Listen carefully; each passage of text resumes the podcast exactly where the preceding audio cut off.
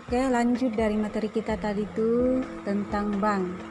Nah, di sini ada pertanyaan, eh, apakah itu bank? Nah, bank itu adalah badan usaha yang menghimpun uh, dana dari masyarakat dalam bentuk simpanan dan menyalurkannya dalam bentuk kredit dan bentuk-bentuk lainnya dalam rangka meningkatkan uh, taraf hidup masyarakat. Kemudian itu tadi uh, pengertiannya. Kalau fungsinya, fungsi bank itu ada uh, tiga fungsi yaitu menghimpun dana, menyalurkan kredit, kemudian memberikan pelayanan jasa. Nah, itu fungsinya. Sedangkan prinsip-prinsipnya ada uh, lima prinsip prinsip yaitu karakter,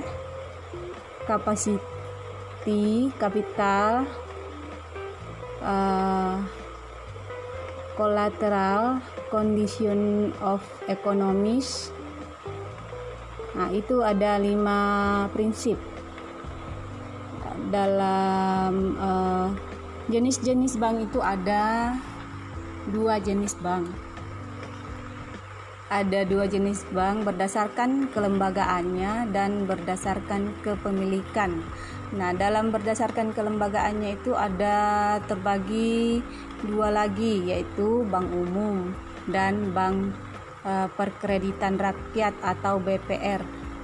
Nah, bank umum itu uh, ada dua yaitu bank umum devisa dan bank umum non devisa.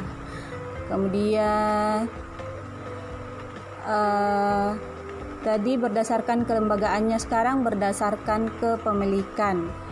Nah, berdasarkan kepemilikannya itu ada Bank Persero, Bank Swasta Nasional, Bank Pembangunan Daerah, Bank Campuran, dan Bank Asing.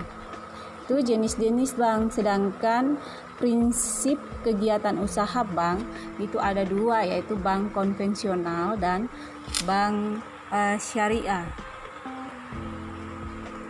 Terus produk dan layanan bank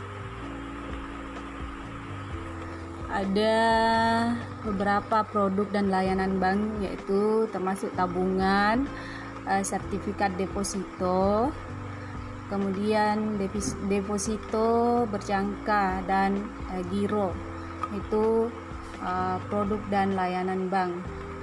Mungkin itu pemaparan dari video tadi biar lebih jelas ibu sudah bagikan tadi videonya bisa dinonton ulang Terima kasih.